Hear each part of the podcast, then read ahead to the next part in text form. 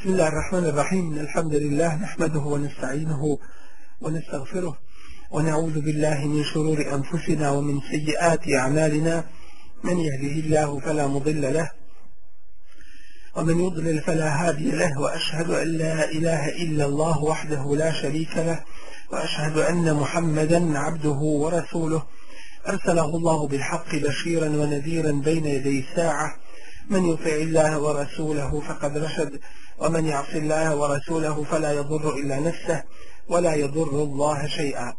أما بعد فإن أصدق الحديث كتاب الله فخير الهدي هدي محمد صلى الله عليه وسلم وشر الأمور محدثاتها وكل محدثة بدعة وكل بدعة ضلالة ثم أما بعد.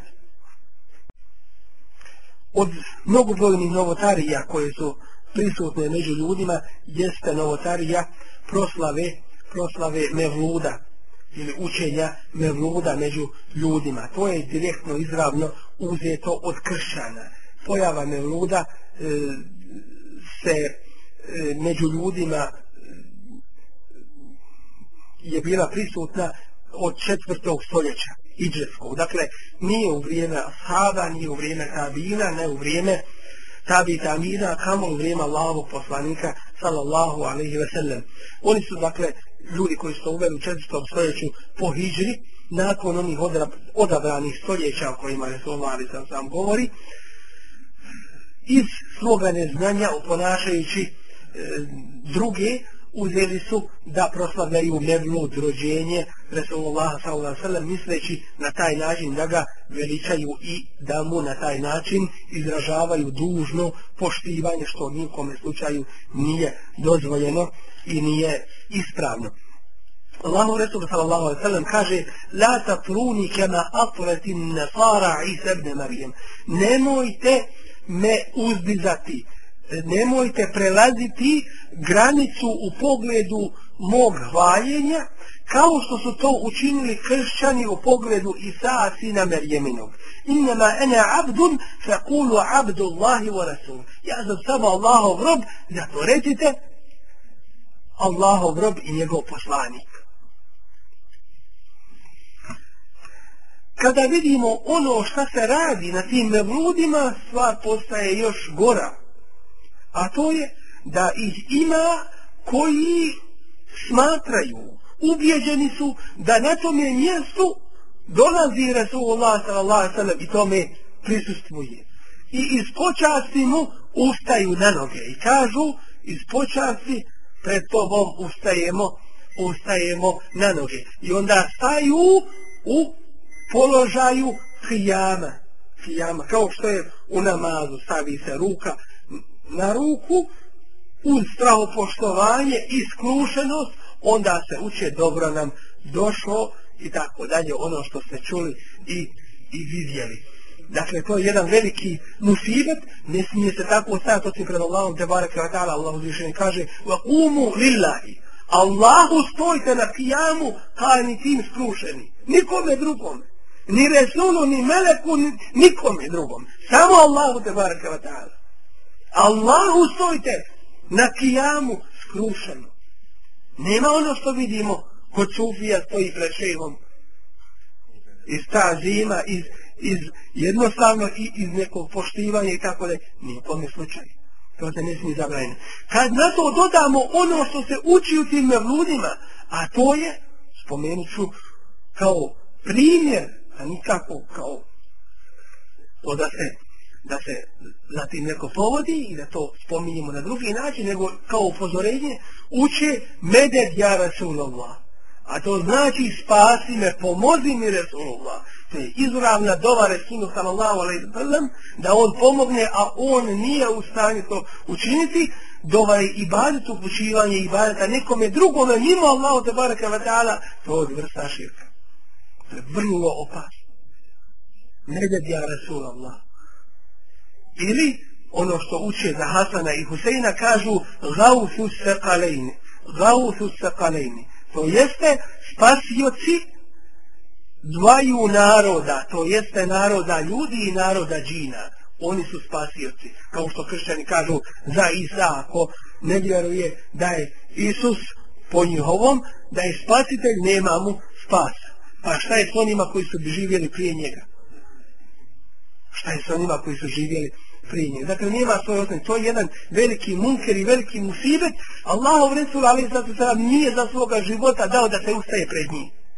Nije dao da se za njegovog života ustaje pred njim kada bi on došao negdje. Dakle, to što rade ljudi, to nije njegovo poštivanje, nego je poštivanje Resula, ali sad sam slijedjenje njegovog sunneta, širenje njegovog sunneta, rad po Allahovoj tebara kada ta'ala vjeri onako kako treba. Danas se to uvelo kao jedna vrsta eh, adeta i trgovine, dakle ne radi se to samo 12. rebijuna Emrana, datum kada se spominje da se rodio, a Allah najbolje zna jer se istoričari, istoričari razilaze ono što se pouzdano zna da se Resulullah ali sad sam rodio, kada? Da se rodio u godini slona. To jeste u godini kada se desio događaj slona koji se opisuje u suri الفيل ألم ترى كيف فعل ربك بأصحاب الفيل dakle neki ljudi se ne ograničavaju samo na to, ni, iako i to nije ispravno, nego šta god im se desi, hajdemo mevnut. Dakle, svaki dan se rađao, svaki dan nova proslava i tako dalje. To su uzeli iz običaja kršćana koji proslavljaju, koji proslavljaju rođenje Isa alaihi salam, a to je taj, kako kažu, Christmas i, dakle, ti, ti praznici s njihovi ko, ko, kojima, kojima hoće da kažu veliče Isa alaih selam, a gdje ima i alkohola i miješanje i tako dalje. Kada uzme u obzir da se tu čuju i ženski glasovi, dovedu se djevojke iz medrese, nažalost, koje bi trebale biti primjerom drugima, lijepo skređene i uređene, kao lijepa prilika za, za oko i za uho, i onda se one dovedu tu da uče kaside i da se to miješanje uspostavi muškaraca i žena, to je jedan veliki, veliki muker. Takvima kažemo da bi razmislili. Ako to tako činite, kao što činite, a nema osnove u Allahovoj vjeri i ne odobravamo nikome u slučaju, što onda ne radite i sa kršćanima kad oni slave svoje, da slavite vi rođenje Isa alaih i sallam, Allaho poslanik. Što ne slavite kad je rođen Musa, Ibrahim, Adem, pa svaki dan će biti ništa da se radi. Ne može to i nije takva vjera, zapravo ne kažemo što radite, nego ovim hoćemo samo da ih upozorimo na nešto nelogično što čine i rade u takvome svome postupku. Bismillahirrahmanirrahim. إن الحمد لله نحمده ونستعينه ونستغفره ونعوذ بالله من شرور أنفسنا ومن سيئات أعمالنا. من يهده الله فلا مضل له ومن يضلل فلا هادي له.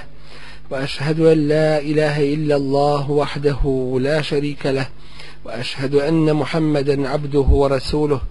أرسله الله تعالى بالحق بشيرا ونذيرا بين يدي الساعة. من يطع الله ورسوله فقد رشد ومن يعص الله ورسوله فلا يضر إلا نفسه ولا يضر الله شيئا. أما بعد فإن أصدق الحديث كتاب الله وخير الهدي هدي محمد صلى الله عليه وسلم وشر الأمور محدثاتها وكل محدثة بدعة وكل بدعة ضلالة ثم أما بعد. S Allahom bareke ve taala pomoći već je bilo govora o sudu i propisu islama u pogledu proslavljanja mevluda i održavanja i učenja mevluda i to u najkraćim crtama kroz govor o propisima vezanim za novotarije u vjeri u islamu i kroz govor o istorijatu ili nečemu od istorijata samoga Mevluda, kada je on nastao, koga je prvi uveo, ko je to proširio.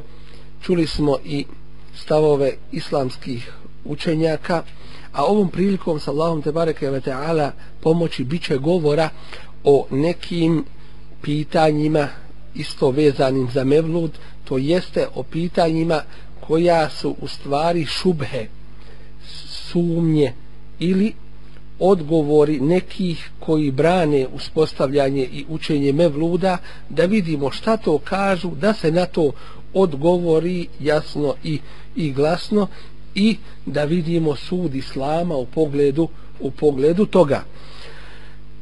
Oni koji uspostavljaju uče mevlude brane se mnogim brane se mnogim opravdanjima od kojih ćemo spomenuti ona najvažnija. Od toga je da uspostavljanje mevluda je prilika da se muslimani podsjete na poslanika Muhammeda sallallahu alaihi ve sellem i na taj način i tom prilikom da se njihova ljubav i odanost prema njemu da se poveća.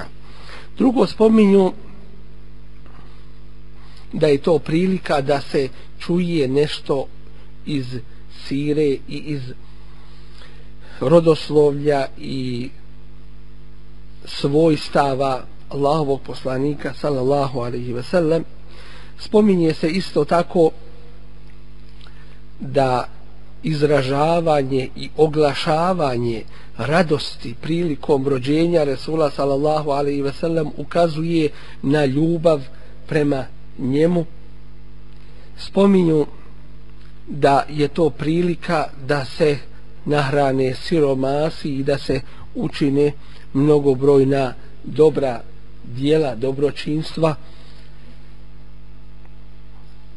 Zatim spominju da se prilikom mevluda ljudi okupljaju i spominju Allaha te bareke taala da se uči Kur'an da se salava donosi na Resula sallallahu alaihi ve sellem.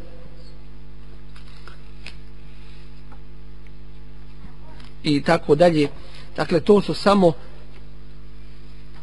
neka od opravdanja koja spominju a mi ćemo inša Allah tabareke wa ta'ala jedno po jedno da spomenemo i da i da se odgovor dadne na to. Allah tabareke wa ta'ala kaže svojem poslaniku sallallahu alaihi ve sellem u suri Jusuf kul hadihi sebili reci reci Allahu poslaniće ovo je moj put ed'u ila Allahi pozivam Allahu ala basiratin na jasnom znanju.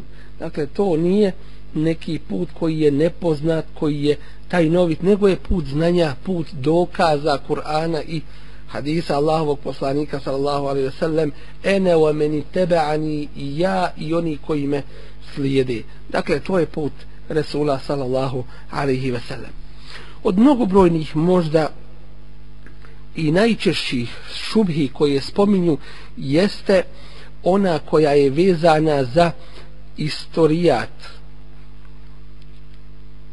To jeste za eser u kojem se prenosi da je Ebu Leheb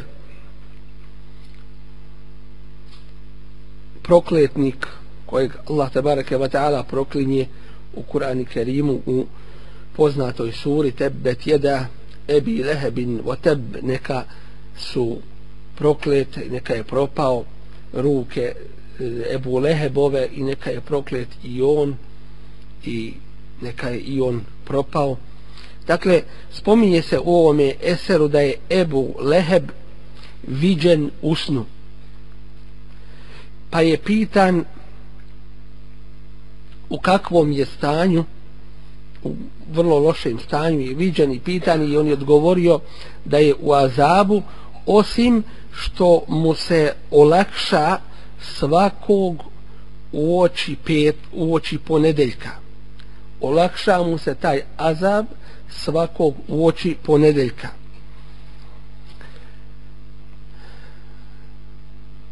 Time, kako mu se olakša taj azab u kojem se nalazi, time što mu se između dva prsta, dakle u ovoj udubini između dva prsta, stavi vode, stavi vode koju on ne možemo kazati da je pije jer je nema puno dakle pokazuje se u tome eseru da je to koliko vrh prsta. Dakle koliko na iglu se stavi vode i on to posisa. Dakle uzme to mu je olakšanje azaba toliko samo. A sebe uzrok tog olakšanja e, u azabu jeste to što je oslobodio svoju robinju Suvejbu koja ga je obveselila rođenjem Muhammeda sallallahu alaihi ve sellem to jeste rođenjem njegovog bratića Muhammeda jer je Abdullah ibn Abdul Muttalib otac Resulullah sallallahu alaihi ve sellem brat Ebu Ebu Lehebom.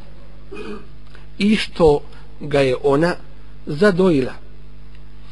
Dakle spominju tu šubhu i spominju ovaj eser kao dokaz opravdanosti uspostavljanja i učenja mevluda. To jeste kako je to koristilo Ebu Lehebu to što se obradovao rođenjem Resula sallallahu alaihi ve sellem zar neće koristiti svakome drugome to što se okupimo i proslavimo i proučimo mevlud. Odgovor na ovo u kratkim crtama jeste da pripadnici islama su jednoglasni da se šerijat ne uspostavlja preko snova. Dakle bilo koji šerijatski propis a mi ovdje govorimo o šerijatskom propisu koji je vezan za uspostavljanje mevluda ili učenje mevluda. Dakle bilo koji propis nije moguće da se uspostavi u vjeri preko preko snova koliko god taj koji je vidio nešto u svome snu bio veliki i jak u svome imanu, u svome znanju, u svome takvaluku, osim ako se radi o Allahovom vjerovjesniku, jer snovi Allahovih poslanika su istina, dakle, koji se sprovode kao što je bio slučaj kod Ibrahima alaihissalam u pogledu njegovog sina kojega? Ismaila. Zatim onaj koji je vidio ovaj san spominje se da je to bio Abbas ibn Abdul Muttalib radijallahu anhu. A onaj ko prenosi onaj koji prenosi ovaj eser ili ovu predaju od Abbasa radijallahu anhu prenosi je posredstvom posredstvom, a to posredstvo ne spominje. Dakle, ne prenosi direktno ovaj rivajet od, ili ovaj eser od Abbasa, tako da se ovo u hadijskoj nauci naziva hadisun mursel. To jeste hadis u kojem se spominje neko od onih koji prenose, jeli, ali nedostaje jedan u tim u zadnjim u lancu toga hadisa. Dakle, među ravijama tim. U ovome slučaju onaj koji prenosi od Abbasa radijallahu anhu ne prenosi ga direktno. A mursel, eser ili hadis takav se ne može uzimati kao dokaz. Posebno u pogledu pitanja akide, vjerovanja i u pitanjima ibadeta, pokornosti Allahu tebareke wa ta'ala.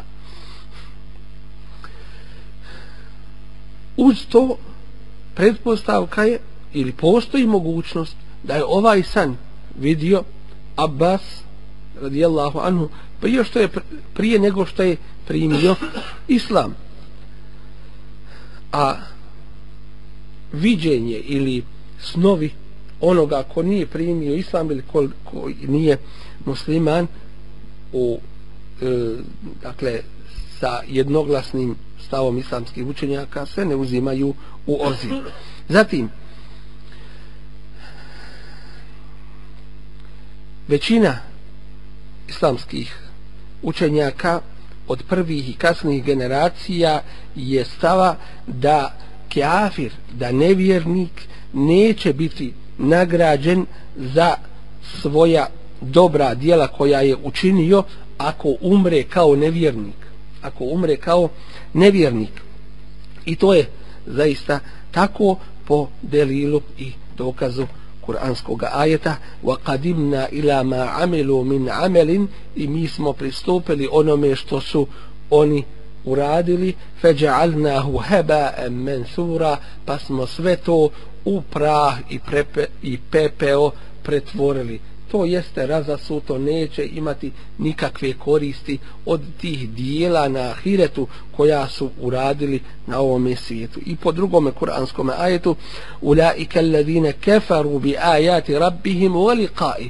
To su oni koji su zanijekali ajete gospodara svoga i susret sa njim fa habitat a'maluhum pa su sva njihova dijela propala fela nuqimu lahum yawm al-qiyamati wazna tako da takvi neće nikakve vrijednosti nikakvog sevaba imati na ahiretu. Dakle takvima se u biti neće njihova dijela ni mjeriti jer su u biti ona propala i riječi Allahovog poslanika sallallahu alaihi ve sellem kada ga je pitala Aisha radijallahu anha o Abdullahu ibn Đed'anu koji je svakoga hađa prinosio kao e, žrtvu koji je klao svakoga hađa hiljadu deva i koji je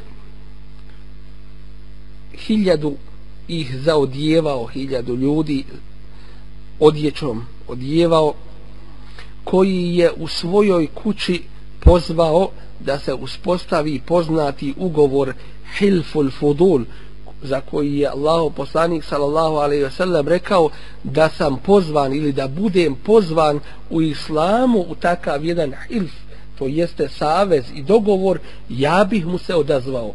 A taj savez i dogovor bio je o zaštiti potlačenih o zaštiti unesrećenih. Dakle koji je izražavao podršku potrebnima potlačenima i tako dalje. Dakle, velike hajrate, velika je dobra ovaj Abdullah ibn Đedan činio, da li mu to koristi, pitala je Aisha radijallahu anha, a on odgovara, la, ne, ne koristi mu, li ennehu lem jekul min mine dehri, zato što on nikada u, vrijem, u svome životu nije rekao rabbi gfirli yawm ad-din gospodaru moj oprosti mi moj grijeh ili moje grijehe na sudnjemu danu. Dakle, iz ovoga vrlo jasno vidimo da nevjernici koji umru kao takvi neće imati sevaba ni nagrade kod Allaha te bareke ve ta'ala na ahiretu bez obzira kolika god velika njihova dijela bila. Zatim u odgovoru na ovu šubhu može se isto tako reći to što se obradovao Ebu Leheb rođenju svoga bratića Muhammeda ta, ta radost ali sad ta radost je prirodna radost.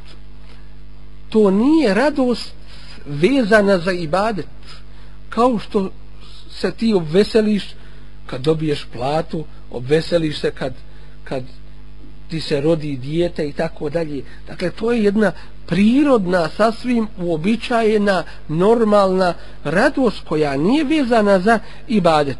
Jer svakome je drago da dobije dijete ili, ili nešto drugo i tako dalje. A čovjek ako se raduje nečemu, a to nije u ime Allaha te bareke ve taala, dakle zato neće u biti imati za tu radost, neće imati sevaba jer nije vezan za te abud ibadet Allahu te bareke ve taala.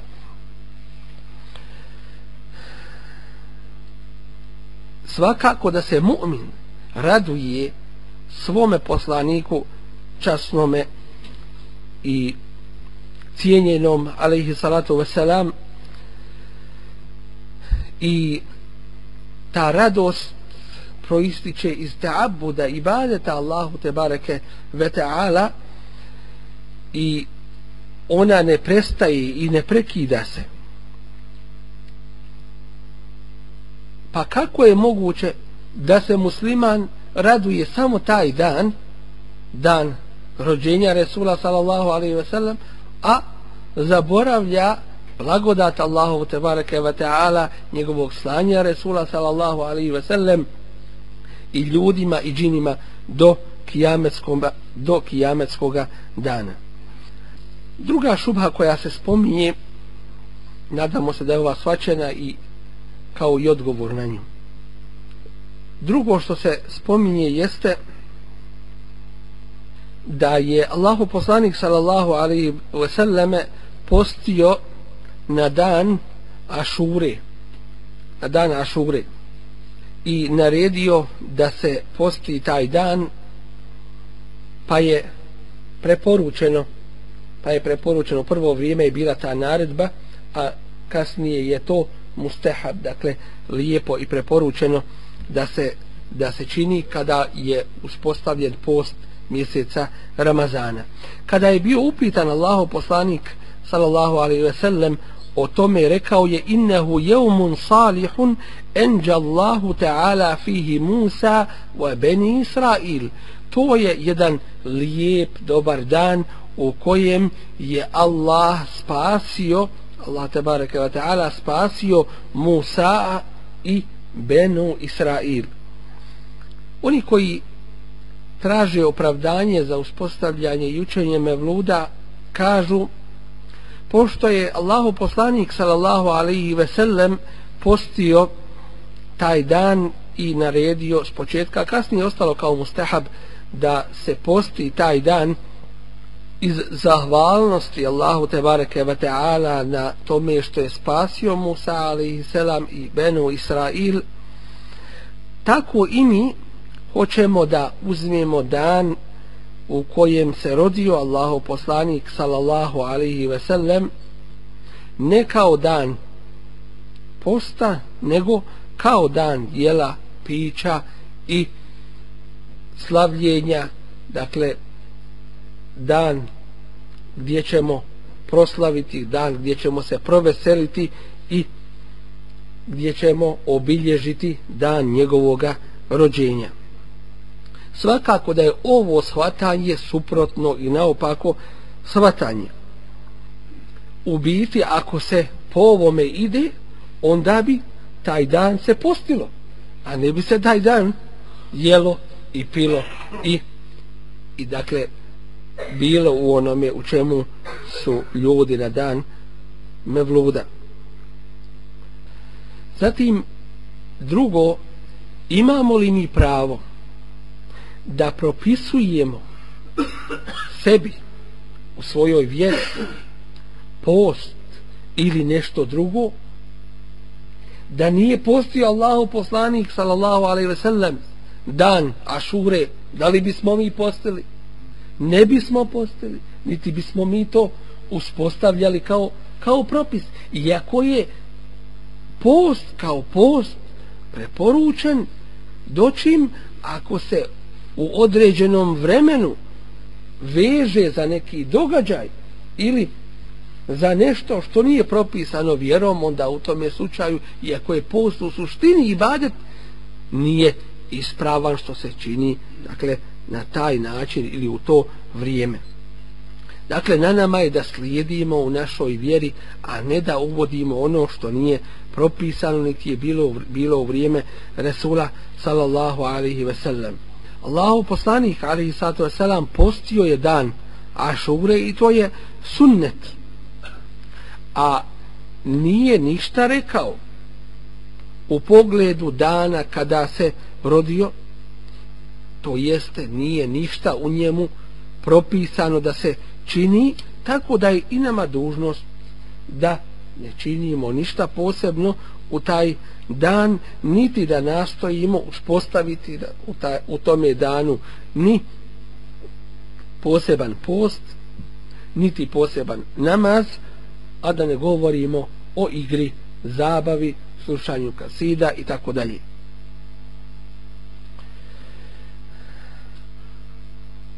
Još jedna šubha koja se navodi i opravdanje za uspostavljanje mevluda i za njihovo učenje jeste ono što je u sahih hadisu navedeno od Allahovog poslanika sallallahu alaihi ve sellem da je postio u ponedeljak i četvrtak. Ovaj hadis bilježi Ibn Mađe i drugi on je sahih. A kao obrazloženje toga rekao je Allahu poslanik sallallahu alaihi ve sellem emma jeumul isnin što se tiče ponedeljka.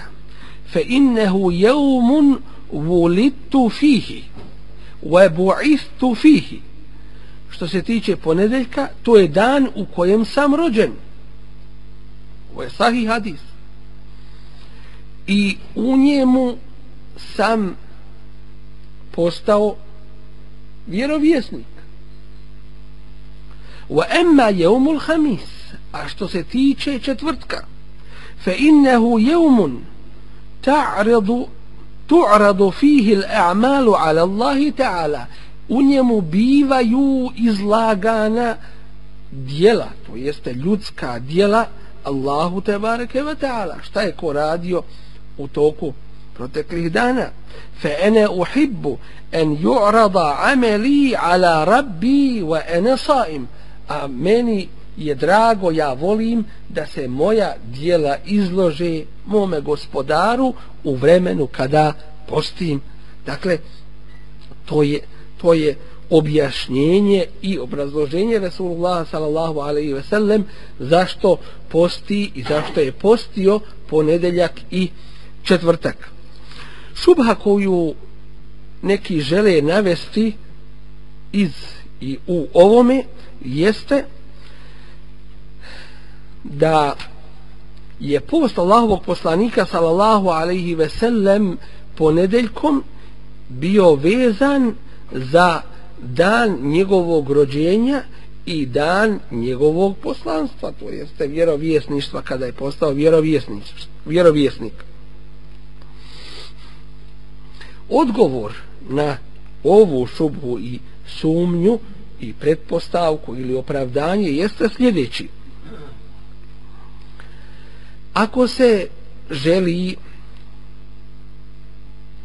uspostavljanjem i učenjem mevluda učiniti zahvala izraziti šukr Allahu te bareke ve taala na blagodati rođenja Resula sallallahu alaihi ve sellem onda je ma'kul to jeste ono što je prirodno i normalno i u zdravim fitrama i pametima i ono što je menkul to jeste preneseno ovom vjerom u ovome slučaju ovim sahih hadisom da čovjek uradi isto ono što je uradio Allahov poslanik sallallahu alaihi ve sellem da izrazi šukr zahvalnost Allahu te bareke ve taala na isti način kao to što je to radio njegov Resul alaihi salatu veselam čiji rođen dan i čiji mevlud hoće da da proslavi. A to je post. To jeste da postimo kao što je i on postio. Pa kada budemo upitani zašto postite taj dan mi ćemo reći kao što je odgovorio i Allahov poslanik sallallahu alaihi ve sellem to je dan u kojem je rođen naš vjerovjesnik alihi salatu wasalam pa mi u njemu postimo ili mi ga postimo iz zahvalnosti Allahu te bareke ve taala. I to sa napomenom da to nije jedan dan u godini nego je to svaki jeumul isnin svaki ponedeljak koji ima četiri ili pet zavisno od kojeg mjeseca dakle svaki ponedeljak. Pa ako počinje mjeseca ako počinje mjeseca ponedeljkom onda ćemo imati ćemo li imati pet? Ako počinje sa ponedeljkom imat ćemo pet. U, u biti je dakle 29 ili 30 dana ali ako počinje sa ponedeljkom već imaš jedan. Dakle to je taj dokaz. Ne proslava me vluda ko što govore, nego ono što je radio Resulullah s.a.v. posti ponedeljak. S tim što mi vidimo da postupak onih koji uspostavljaju uče Mevlude je suprotan ovome. To nije prvo svaki ponedeljak i drugo to nije dan posta, nego je kod njih dan jela i pića i kasida i mevluda, učenja i tako dalje.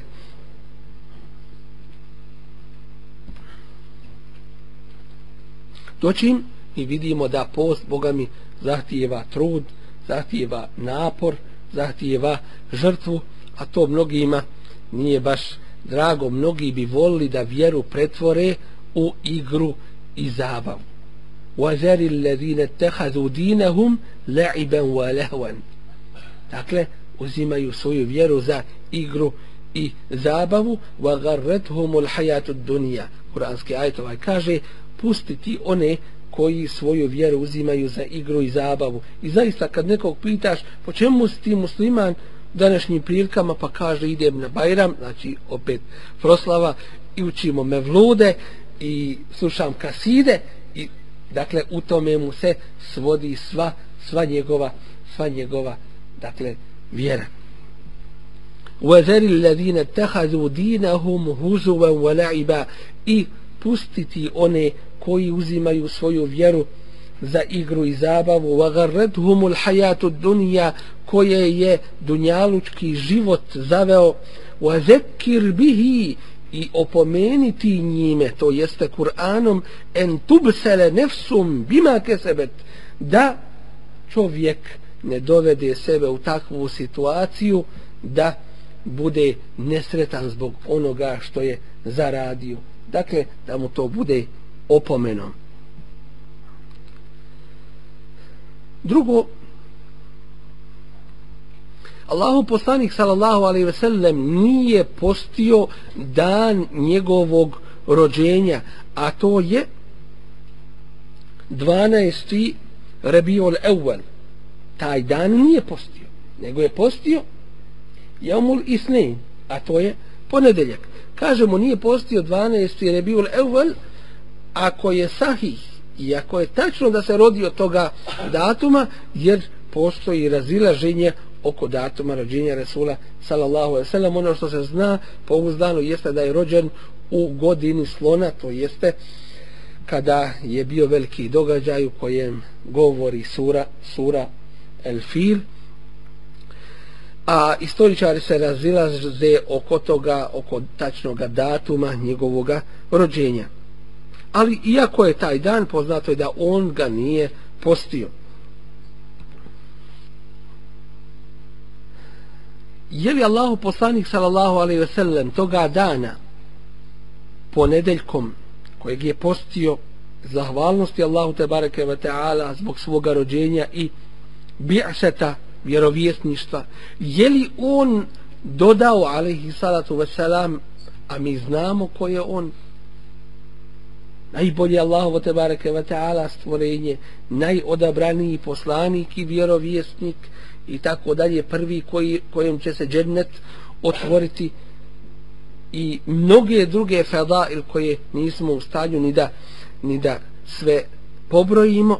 Dakle je li dodao tome postu ponedeljka nešto drugo odgovor je da nije doćim drugi su ostavili post ponedeljkom, a uzeli su za proslave, uzeli su za učenje, za kaside i tako dalje.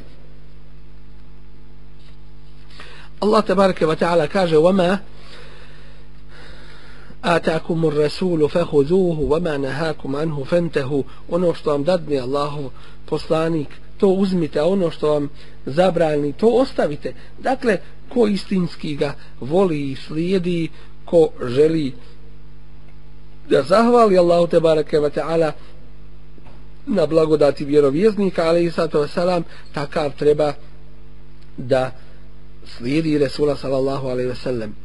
i kaže Allah te bareke ve taala يا أيها الذين آمنوا لا تقدموا بين يدي الله ورسوله واتقوا الله إن الله سميع عليم ovi koji vjerujete nemojte prelaziti pred Allah i njegovog Rasula to jeste nemojte ništa raditi dok ne vidite hukum propis ovoga šerijata واتقوا الله bojte se Allaha inna Allah samiun alim Allahu poslanik sallallahu alejhi ve sellem u svome hadisu kojeg eh, bilježi imam Ibn Đerir, a prenosi ga imam El Hakim i ubraja, ubraja ga u sahih hadise, kaže Inna Allahe hadde hududan, fela ta'teduha. Allah te bareke ve ta'ala je uspostavio granice, pa ih nemojte prelaziti. Wa farada lakum fara'ida, fela tudayyi'uha. I propisao vam je farzove i obaveze, pa ih nemojte propuštati. Wa harrama ashya'a fala tantahikuha. I zabranio vam je neke stvari, pa nemojte ih kršiti. Wa taraka ashya'a fi ghairi nisyan.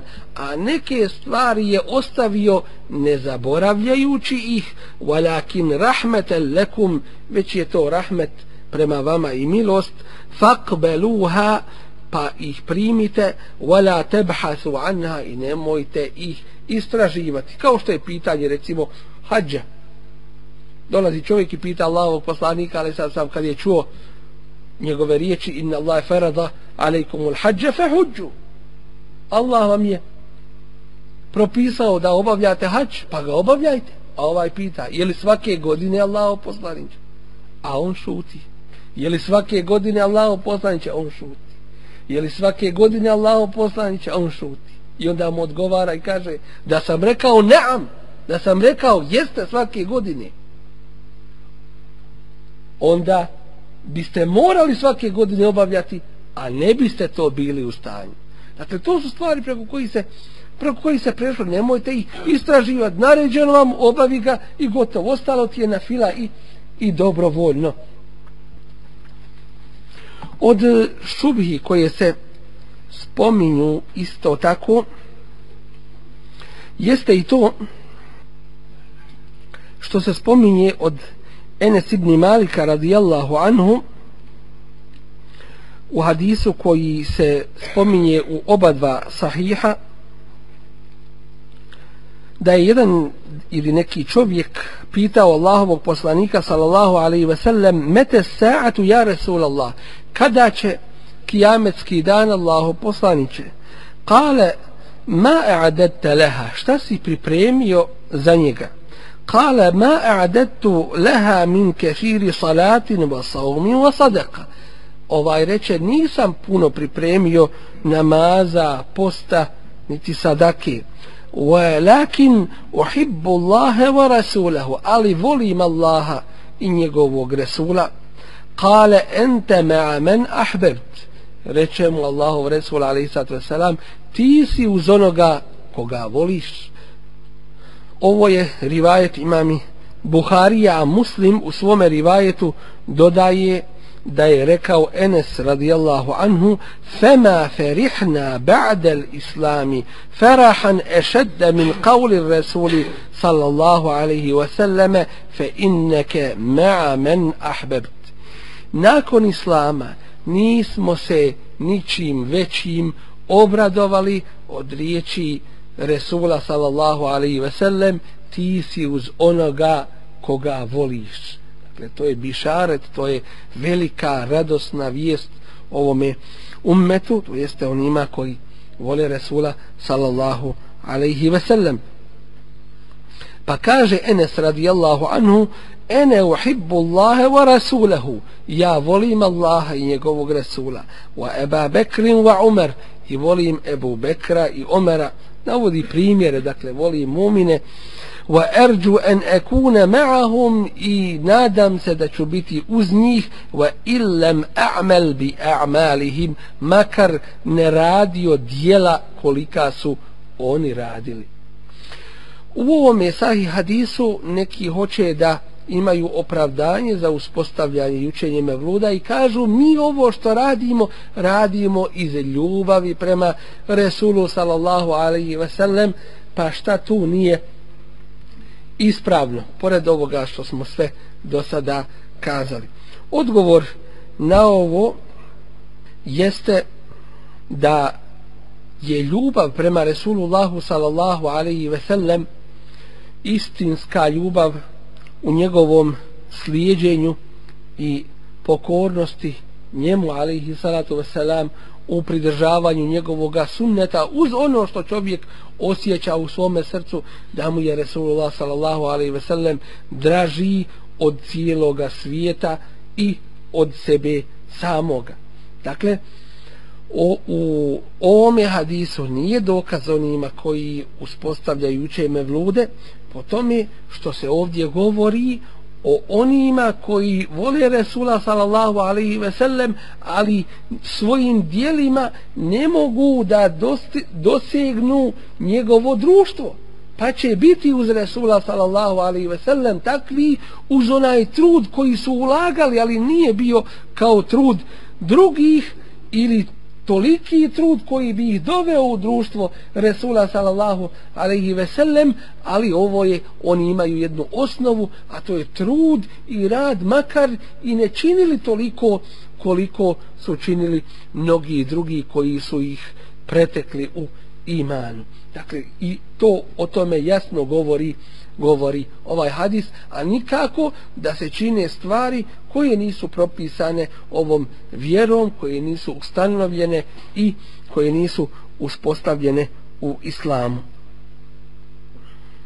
Zatim, znači li to da oni koji nisu uspostavljali mevlud i nisu ga učili, kao što su bili ashabi i tabiini i tabi i tabiini, da oni nisu volili Resula sallallahu alaihi ve sellem. Ni u kome slučaju. Oni su najbolje generacije najodabranije generacije ovoga ummeta. I njihova istinska ljubav i privrženost prema Resulu sallallahu alaihi ve sellem ogledala se na prvom mjestu njegovome slijedjenju u pokornosti njemu i svemu ostalom poštivanju Resula sallallahu alaihi ve sellem i, njegu, i ljubavi. Dakle, ta ljubav ima svoj eser, ima svoje tragove i svoje rezultate. Od opravdanja uspostavljanja i učenja Mevluda se spominje i to da se spominje na taj dan Resulullah sallallahu alaihi ve sellem i prilika da se sluša njegova sira i njegov životopis, biografija, da se bolje upoznamo sa njegovim životom, doćim odgovor na to je vrlo lahak i jednostavan, a to je da se mi Resula sallallahu alaihi ve sellem ne prisjećamo jedan dan, nego se prisjećamo njega alaihi sallatu ve svakog dana i to više puta u svim svojim namazima, prilikom svakog ezana i, i kameta, prilikom donošenje salavata na Resula sallallahu alaihi ve sellem, slušanje njegove sire i njegovih hadisa, slijedeći ga u svim svojim postupcima. Dakle, to je istinsko prisjećanje Resula sallallahu alaihi ve sellem. On kod nas nije zaboravljen da ga treba, da ga se treba sjećati jedan dan. Kao što su sljedbenici dalaleta u ovom današnjem vremenu uspostavili dan majke, dan ovoga, dan onoga, kad su zapostavili svoje roditelje, onda hoće makar jedan dan i to da ga prevali onim ružama. Ne trebaju njemu ruže i njoj te ruže, to je prevara i to je licemjerstvo i munafikluk. Allah je propisao u toku cijele godine da ti poštuješ i paziš i slušaš svoje roditelje i budeš im od koristi, dakle ihsan, dobročinstvo da ih ihsan, dobročinstvo da im da, ih, da im činiš doćim onima kome se svelo dobročinstvo na jedan dan vidjet ćemo na šta su spali a na kraju i ta jedan dan u stvari šta radi i ta jedan dan su prilagodili sebi u kasidama, u jelu, u piću, u, u provodu. Dakle ni taj dan nije na sunnetu Allahovog poslanika alaihi salatu wasalam od e, šubhi koje se spominju ili opravdanja u pogledu uspostavljanja mevluda i učenja mevluda među ljudima jeste i to da oni koji ih uče kažu mi time veličamo i odajemo počast Resulullahu sallallahu alaihi ve sellem. Odgovor na to je da se počast Resulullahu sallallahu alaihi ve sellem odaje njegovom ili našom poslušnošću prema njemu alaihi sallatu selam njegov, našom pokornošću njemu zatim ostavljanjem svega što je zabranio njegovom ljubavlju a naše poštivanje Resula sallallahu alaihi ve sellem se ne pokazuje novotarijama, neispravnim stvarima, grijesima i uspostavljanjem mevluda i proslava što je u biti, rekli smo, slijedjenje kršćana u proslavi rođenja Isa ali i selam. Što će na kraju dovesti da se da se slavi rođenje Isa ali i selam što bi neki volili što je put za, za zbližavanje i sjedinjavanje vjera i tako dalje. Najviše oni koji su najviše volili i poštivali Resula sallallahu alaihi ve sellem to su bili ashabi Resula alaihi sallatu ve selam kao što kaže Urve ibn Mesud Kurejšu ja kaum o narode moj vallahi lekad wafidtu ala kisra wa kajsar tako mi Allaha tako mi Allah, ja sam bio u delegacijama kod Kisre i Kajsara Kisra je perzijski vladar a Kajsar ovdje kažu Kajsar je e, bizantijski vladar. Wal muluk i kod kraljeva fema re'eitu meliken pa nisam vidio ni jednog kralja niti vladara ju'azimuhu ashabuhu da ga veličaju njegovi drugom ili njegovo društvo ma ju'azimu ashabu Muhammedin Muhammeda kao što ashabi društvo Muhammeda veliča Muhammeda. On govori tada kao mušrik dakle obavještava ih o stanju u kakvom je zatekao ashabe Resula sallam u, njegov, u njihovom tazimu i veličanju i udavanju počasti i časti Resulu sallallahu alaihi ve sellem. Wallahi ma yamudduna nazara ilayhi ta'ziman lahu. Tako mi Allah nisu ga direktno gledali iz poštivanja prema njemu. Dakle nisu ga direktno gledali u oči iz poštivanja prema njemu. Ali vidjet ćemo ih isto tako da ti ashabi nisu nikada uspostavili dan proslave mevluda i učenja kasidare Resulu sallallahu alaihi wasallam i tako dalje dakle na taj dan nego ono što je propisano bilo jesu ga spominjali u, u stihovima u stihovima su ga spominjali po pohvalama a ondje gdje je neko preletio Resulullah ali sad sam ga je ispravio što ukazuje na drugo nešto a to je da se u tim mevludima najčešće pojavljuju stvari koje su neispravne sa šarijatske strane ko što se govori pomoć o Allahu poslaniće i pridaje mu se mjesto koje mu Allah te bareke ve taala nije dao. Allahu Resul ali sad sam, sam, sam kaže la tatruni kema atrati nasara Isa ibn Marijem nemojte pretjerivati sa mnom kao što su pretjerali kršćani sa Isaom sinom Merjeminim i nema ene abdullahi wa rasulu. Ja sam samo Allahov rob njegov resul. Hadis ovaj bilježi Buharija i muslim. Dakle jednostavno nije u tome poštivanje Resula sallallahu alaihi sallam. Da je bilo ashabi bi to činili prvi doćim to nije to, niti je poslat Resulullah s.a.v. da se slavi i proslavlja dan njegovog rođenja, nego da se šukor Allahu učini između ostalog opet i badet Allahu na ni'metu njegovog dolaska, a nikako da se čini nešto što je, što je neispravno. U, jednim, u jednom stihu, kada je čuo Resulullah s.a.v. da ga spominju i da su pretjerali u, u, u toj hvali da jedan kaže u afina nebiju ja'lemu ma fi gadi i među nama je vjerovjesnik koji zna šta će biti sutra. On kaže ne, ostavi to i govori kao što si govorio prije. Iako se to na neki način opet bi moglo protumači zna šta će biti sutra jer ga Allah pouči tome a u biti ne zna šta će biti sutra ali pošto nosi u sebi šubu Resulullah a.s. štiti tevhidullah ispravnu i čistu akidu i ne dozvoljava da se, da se ona bilo čime natruni. Prava ljubav ashaba Resula a.s. ogledala se u požrtvovanju i radu za ovu vjeru.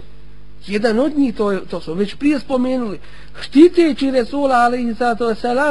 u nekoj odbitaka izgledao je od silnih strijela koje su mu se zabile u leđa kao jež štiteći svojim tijelom Resula sallallahu alaihi sallam a drugi postavljajući svoju ruku da te sablje i te strijele i ta koplja udaraju po njegovoj ruci toliko je to činio u jednoj bici dok mu se nije ta ruka oduzela. To jeste nije više mogao vladati njom. Pogledajte, nisu oni došli da jedu, da se najedu, da, da proteferiće jedan dan u, u godini da proslave Mevlud i ko je bolji od njih kao musliman, a na kraju nema obaveze prema ovoj vjeri. Ova vjera je žrtva i rad i ova vjera je angažovanje za nju, pokornost Allahu te bareke ve ta'ala i slijedeње Resula sallallahu alejhi ve sellem. Od ovih šubi koje se spominju, jeste i ono što žele da kažu ono što se spominje kao hadis od Ibni Mes'uda radijallahu anhu ma ra'ahu l-muslimune hasanen fehuva inda Allahi hasanun. Ono što vide muslimani da je lijepo to je i kod Allaha lijepo. To je hadis. Odgovor na ovo jeste, dakle, žele ovim da kažu, kad muslimani osjećaju da je lijepo učit mevlud, onda je to lijepo i kod Allaha Đelešanu. Eto ti jasnoga dokaza. Na prvom mjestu odgovor na ovo jeste da značenje ovoga hadisa jeste da se pod muslimanima ovdje misli na ashabe Resula sallallahu alaihi ve sellem i radijallahu anhum s dokazom onoga što bilježi imam El Hakim u kitabu Ma'rifati Sahabe u svome Mustedreku u trećem džuzu na 78. strani gdje kaže u svome rivajtu Ahberana Ahmed ibn Džafer spominje hadis i kaže dok nije rekao wa kad ra'a sahabetu nakon ovoga hadisa kaže a vidjeli su ashabi to jeste dogovorili se i smatrali, bili ubjeđeni, džemijan svi, en jestahlifu Eba Bekrin radijallahu anhu, da postave kao halifu Ebu Bekra radijallahu anhu. Ovako prenosi imam El Hakim u svome mustadreku i kaže ovaj hadis je sahih isnada, a nisu ga prenijeli Buharija i Muslim. Dakle, to je to, dakle, govor je o sahabima Resula sallallahu alaihi veselem u pogledu onoga što su se zajednički dogovorili oko, oko čega su se saglasili. To jedno. Dakle ta prva generacija. I drugo ono oko čega se muslimani saglase dogovore a to se u stvari zove u islamu kako?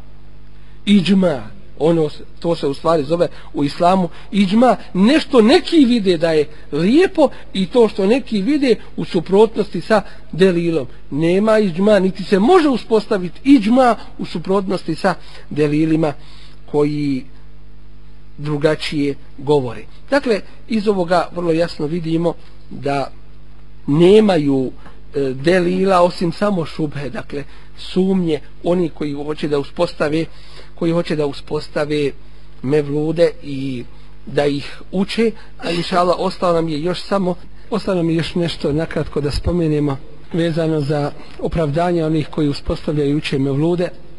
Već je bilo o tome govora da je slijedjenje Resula sallallahu alaihi ve sellem njegovog postupka u stvari vid vid njegovog poštivanja i voljenja i podrške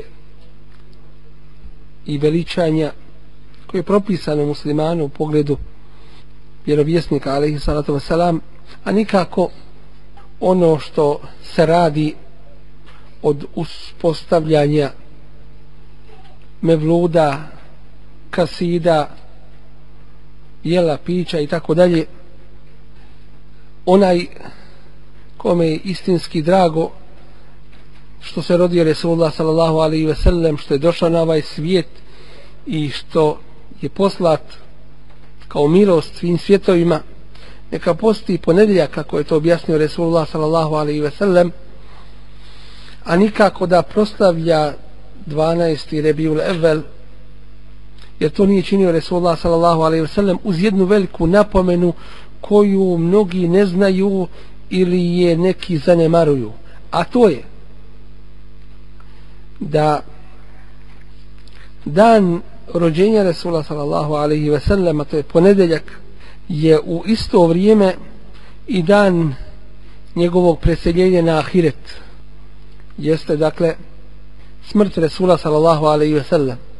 I ono što je propisano jeste post, a nikako proslava toga dana, a smrt preseljenje na ahiret Resula sallallahu alaihi wasallam je najveći musibet koji je zadesio muslimane tako da su ashabi alaihi musalatu wasalam govorili men esabethum musibetun koga zadesi kakva nevolja i nedaća kakav musibet fel jedkur musibetehu bi Resulillahi sallallahu alaihi wasallam neka se prisjeti svoga musibeta svoje nedaće nestanka Resula sallallahu alaihi wasallam među ljudima to jeste njegovog preseljenja na ahiret što se tiče onih koji kažu da se prilikom mevluda spominje biografija i rodoslovlje i život Resula sallallahu alaihi ve sellem njegove njegova svojstva i osobine njegova odličija zamjena za to je da muslimani u pogledu Resula sallallahu alaihi ve sellem najozbiljnije porade na tome da upoznaju njegovu biografiju da znaju ono na čemu je bio Resulullah sallallahu alaihi ve sellem a to su u prilici svaki dan ako hoće i ako žele a to je između akšama i jacije u, tvo, u tome vremenu da sjednu u džamijama, u Allahovim kućama i neka slušaju biografiju Resula s.a.v. neka slušaju njegove hadise, neka slušaju kako je on tumačio Kur'an, neka slušaju ono na čemu je bio alaihi salatu vesselam i neka nastoje da budu oni na putu na kojem je bio Resulullah sallallahu alaihi ve sellem jer on nam je najbolji primjer i uzor u svemu u tome će zaista biti istinski njegovi sljedbenici i istinski će se će pokazati svoju ljubav prema njemu alaihi salatu wasalam što se tiče onih koji kažu to nam je prilika za zikr i šta u tome ima loše što se u mevludu uči, uče salavati, uči Kur'an, hvalospjevi i tako dalje. Mi kažemo da je zikr učenje Kur'ana i ono što je propisano ovom E, vjerom svakoga dana, a ne jednoga dana u godini i to na način kako je propisano, nekako su ljudi sebi naučili, kako su izmislili da čovjek u stvari ima svoj e, vird, to jeste dio e, koji uči, da ima jednu mjeru koju uči, radilo se o zikru, radilo se o Kur'anu, o ibadetima i tako dalje, svako jutro, svaku noć i na kraju svake noći. Što se tiče jutra, može učiti sljedeći zikr koji je propisan sunnetom Rasula sallallahu alaihi ve sellem subhanallahi wa bihamdihi subhanallahi l'azim estagfirullah i to stotinu puta može učiti la ilaha illa Allahu vahdehu la sharika la lahul mulku wa lahul hamdu wa huwa ala kulli shay'in qalil isto tako stotinu puta može najveće učiti estagfirullah li wa li walidayya wa lil mu'minina wal mu'minat. Stotinu puta može donositi salavat na Resula sallallahu alaihi ve sellem stotinu puta. I svi ovi zikrovi drugi koji su zabilježeni su zikrovi od sahih predaja i od sunneta Allahovog poslanika sallallahu alaihi wa sallam a od toga su navedeni zikrovi na kraju na kraju noći. Da čovjek klanja osam rekiata noćnog namaza da na svakom rekiatu uči četvrtinu džuza da završi svoj noćni namaz sa tri rekiata tako što će klanjati dva pa onda sa jednim da završi da čovjek čuva i pazi na namaz u džematu u Allahovim kućama posebno dva namaza pored ostalih a to je ono za što je rekao Resulullah s.a.v. u hadisu kojeg bilježi imam i Buharija i Muslim men sallal berdejni dehalel dženne ko bude klanjao dva namaza berdejni hladna to jeste spominju se a to su a to su sabah i, i kindija nazivaju se hladna berd zato što sabah je svakako dakle vrijeme kad nema sunca kraj dakle noći a ikindija je u stvari šta? Kraj dana. Dakle ko bude klanjao ova dva namaza ući će u džennet to mu je u stvari garancija da će čuvati i druge i druge namaze. Što se tiče slušanja dakle umije da čovjek se zabavi i da je oduška svojoj duši u kasidama u čemu nema zapreke ako se s tim kasidama ne pretjeruje dakle da one dolaze na mjesto Kur'ana pa se slušaju više kaside nego Kur'ana uzubila ili da u tim kasidama nema nečega neispravnog ili muzike i tako dalje ili muškinje da sluša ženski glas i to se ne smi. Dakle, što se tiče slušanja, čovjek može uzeti, ima priliku da izabere toliko učača, toliko lijepih glasova, tako da, da izabere po vazdan da mu Kur'an uči i to ne samo kod kuće, nego kad izađe gdje isto tako, ili je u kolima, ili je na putu stalno da mu Kur'an uči. Što se tiče opravdanja onih izgovora, onih koji kažu to je prilika da pozovemo siromahe, da ih nahranimo na dan mevluda i tako dalje, ovaj, mi kažemo da je u stvari dobročinstvo propisano u bilo koje vrijeme i ono nije određeno na jednu, u jednoj godini na jedan dan i nije dobročinstvo vezano samo za ishranu, nego u bilo kojem vidu se ono može ovaj učiniti tako da čovjek nije ograničen na ovo što što neki misle.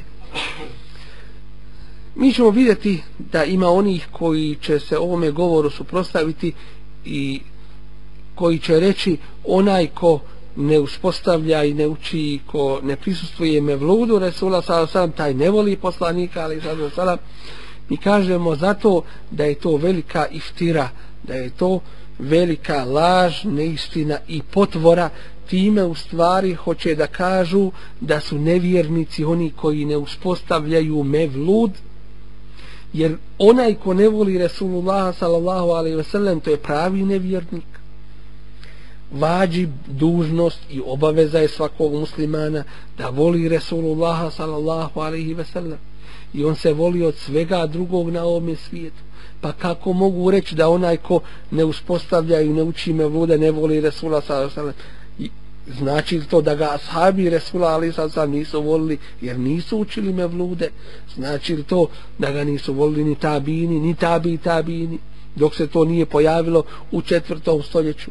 Nakon onih zlatnih stoljeća za koje je Resulullah ali sad sam rekao najbolja generacija je moja generacija zatim moja koja slijedi zatim ona koja slijedi. Tri generacije najbolje.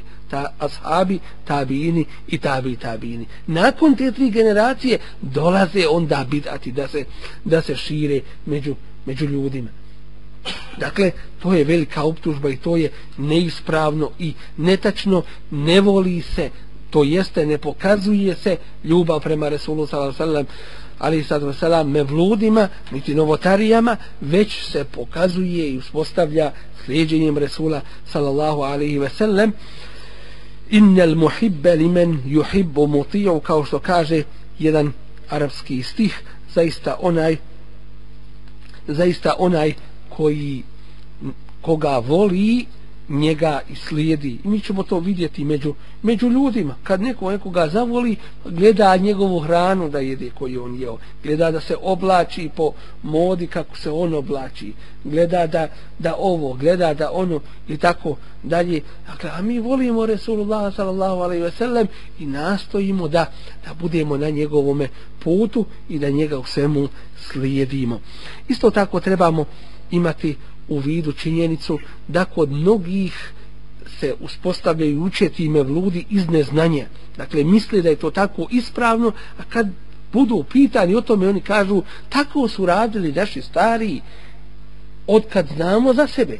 I mi to tako radimo, jer za drugo i drugačije mi ne znamo i nećemo da ostavimo ništa od svoje vjere. A mi im kažemo, ono što nije bilo vjerom u vrijeme Resula sallallahu alaihi sallam njegovi ashaba neće biti nikada vjerom do kijametskog dana.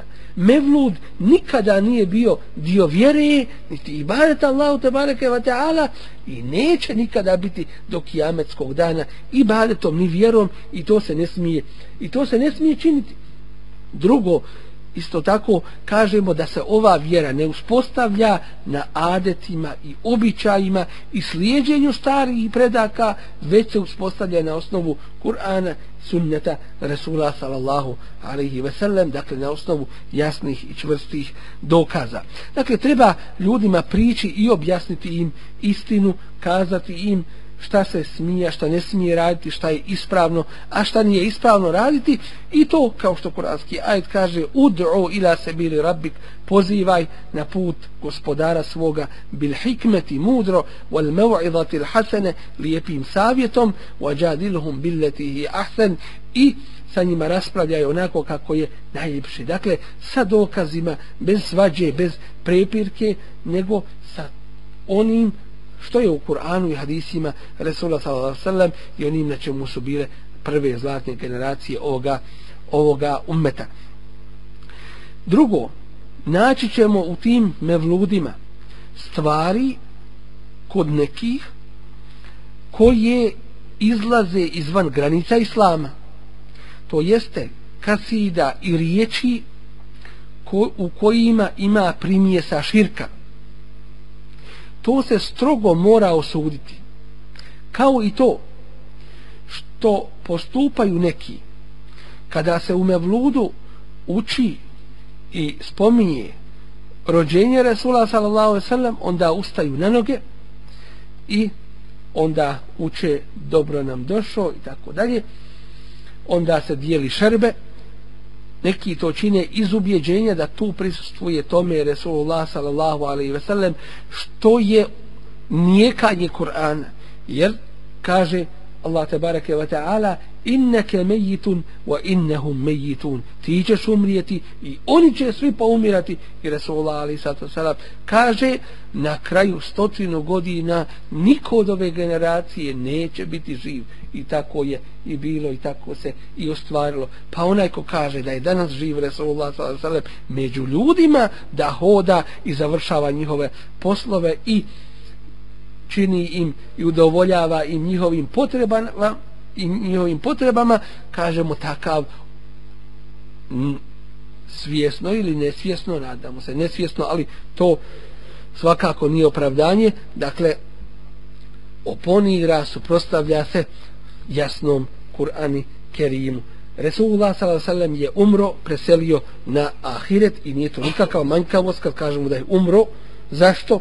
jer on je čovjek ali je Resul, Allahov poslanik i to najčasniji, on sada je u drugome jednome životu, životu Berzeha, koji je potpuniji od ovoga našeg života, dakle ljepši i bolji, kod Allaha te barake wa ta'ala, koji je bolji i ljepši od života šehida, od života siddika, od života salihina, dobri Allahovi robova, dakle, najpotpunijim životu kod Allah te bareke ve taala čiju kakvoću mi ne znamo, ali se zasigurno Resulullah sallallahu alejhi ve sellem ne miješa sa ljudima, niti njihove potrebe završava, niti mu se ljudi mogu sada nakon smrti obraćati.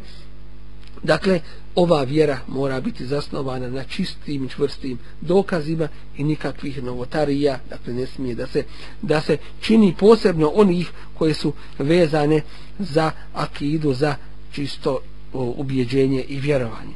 Dakle, to su samo neki od odgovora onima koji se trude opravdati uspostavljanje i učenje mevluda. Molimo Allah te bareke ve taala da nas učini od onih koji slijede sunnet Rasulullah sallallahu alejhi ve sellem, koji su na njegovom putu sa kojima je Allah te bareke ve taala zadovoljan. Subhanakallahumma bihamdika ashhadu an la ilaha illa anta astaghfiruka wa atubu ilaik.